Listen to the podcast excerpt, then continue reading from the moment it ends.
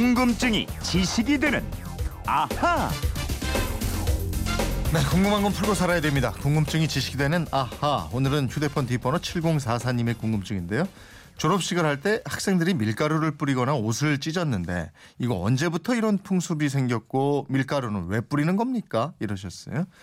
졸업식을 가장 최근에 한 김초롱 아나운서 알아보겠습니다. 어서 오세요. 네, 안녕하세요. 김초롱 씨 네. 졸업할 때도 옷 찢고 밀가루 뿌리는 학생들이 있었어요? 저 졸업할 때는 없었던 것 같아요. 저는 그날 눈이 펄펄 와가지고요. 어. 밀가루 대신에 하얀 눈을 맞으면서 졸업을 했었어요. 아, 그랬습니까? 예. 우리 때는 예. 그 일본식 교복 있잖아요. 이렇게 예. 포크라는 거 채우고 여기 이렇게 차이나 카라로 돼가지고. 예, 그렇지 그런 거. 예.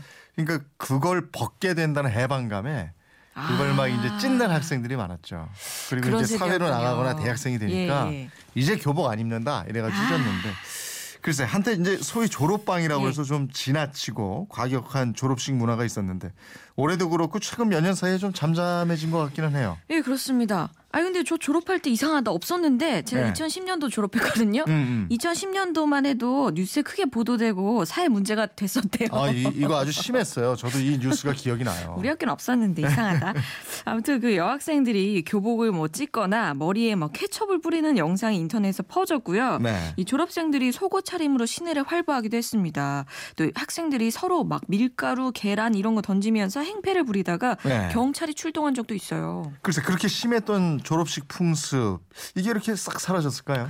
이게 너무 심한 행태들이 이어지니까 범죄로 규정해서 다 처벌을 하기로 했기 때문입니다. 네. 이 뒤풀이 명목으로 돈을 빼앗는 건 공갈죄고요. 음. 알몸으로 만들거나 알몸 상태로 기압을 주는 건 강제 추행죄고요. 음, 음. 알몸을 촬영하고 배포한 행위는 성폭력 특례법 위반입니다. 네. 또 밀가루를 뿌리거나 달걀 던지는 행위 폭행 폭행죄가 되고요. 음. 이런 식으로 처벌하다 보니까 막장 풍습이 점점 사라지게 됐습니다. 음, 옷 찢고 밀가루 뿌리고. 예. 근데 이런 풍습 언제 이게 시작이 됐을까요? 오래됐습니다. 이 조선시대 최고 교육기관 성균관이잖아요. 네. 이 졸업식 날 임금님이 성균관 유생들을 불러가지고 큰 잔에 술을 가득 부어서 하사하곤 했습니다. 음. 유생들이 이 술잔을 돌려 마시면서 군신 간의 결석도 결의하고 동창끼리 우위를 다졌는데요. 아.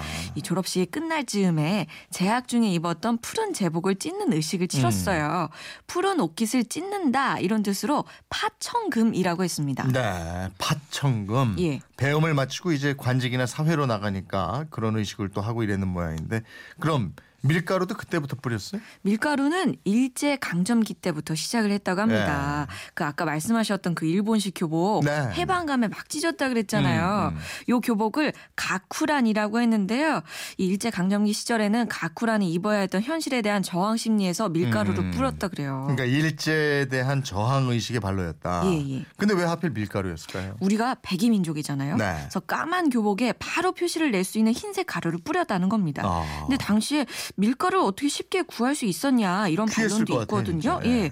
그래서 처음에는 밀가루가 아니고 이 분필가루 있죠. 하얀색 예. 백목가루를 뿌 렸다 이런 얘기도 있습니다. 백묵가루는 가능하죠. 학교마다 칠판과 백묵이 있었을 테니까. 예. 그렇죠. 예. 그- 그렇게 1960년대까지 백묵가루가 뿌려졌는데 음. 학교에서 백묵가루 단속을 하니까 70년대부터는 밀가루가 등장했다고 합니다. 네. 아무튼 뭐 백목이는 밀가루든 흰색 가루를 뒤집어 쓴 거는 교복을 벗어 던지는 의식, 학생 신문에서 벗어나서 성인으로 독립한다는 반항적인 선언이자 의식이었는데요. 네. 시간이 흐를수록 이게 조금 의미가 변질된 감이 있죠. 아, 그리고 성균관 얘기도 나오고 일제 강점기에 시작됐다 이런 유래를 듣고 보니까 이게 너무 과격하고 이러지만 않으면 예. 또 어떤 의미에서 보면 생각보다 또 어떤 의미, 문화 이런 게 또 있었던 것도 같고 그래요. 그런 것 같아요. 그 당시 학생들이 이 네. 의식이 더 강했던 것 같기도 하고요. 그러면 이런 졸업식 풍습 다른 나라도 있나요? 있습니다. 조사를 해보니까요.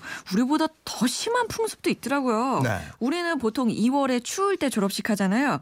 미국이나 뭐 외국은 5월에 많이 합니다. 일부 미국 대학교에서는 속옷만 입고 캠퍼스를 뛰어다니는 이벤트를 예. 하기도 합니다. 이거 엄청 많은 학생들이 참여를 예.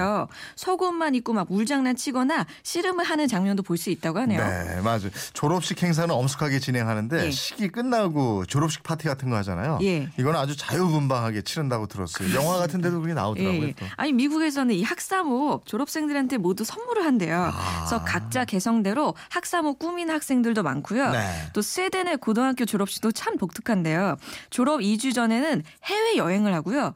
이틀 전에는 졸업반 무도회를 갔습니다. 어. 이 프롬 파티라고 하는데 네. 여자들이 하얀 드레스를 입고 해군 모자를 써요. 어. 또 남학생들은 흰색 정장을 입습니다. 음. 이제부터는 인생을 항해하는 선장이 되라 이런 의미를 담고 있습니다. 야 좋다. 인생을 항해하는 선장이 되라. 책임감을 가져라 이런 거잖아요. 아. 그러니까요. 졸업이 학교를 단순히 마치는 게 아니고 새로운 시작, 터닝 포인트가 되는 시점이니까. 예, 예. 그 졸업식 마치면 학교 밖으로 뛰어나가는데요. 네. 그동안의 학교 생활을 마치고 세상으로 뛰어나간다. 이런 의미를 담은 행동을 한다 그래요. 음. 또 뛰어나가서 파티 장소에 가면 부모님이 딱 서 계신데 네. 이제 정말 어른이 되었다. 이런 뜻으로 그 어린 시절 사진으로 만든 피켓을 들고 부모님들이 기다리고 계- 계신데요. 예. 또 마지막에는 트럭이나 오픈카를 타고 거리를 돌아다닌다고 합니다. 네. 아유 그때는 그그 사회로 이렇게 착 막 뛰어나가고 싶고 그죠? 그러니까요. 나와 봐라 이제. 졸업하면 다 잘 될 줄 알았죠. 어제도 졸업식 퍼레이드를 하는 거예요.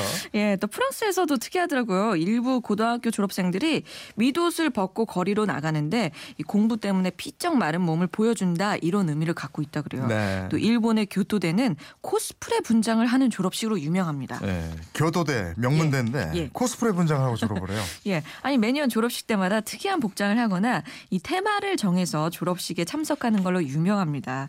애니메이션이나 영화 속에 나오는 캐릭터로 분장을 하고 졸업장을 받거나 또 학교에서 전골을 끓여 먹으면서 졸업한 학생까지 있어요. 어.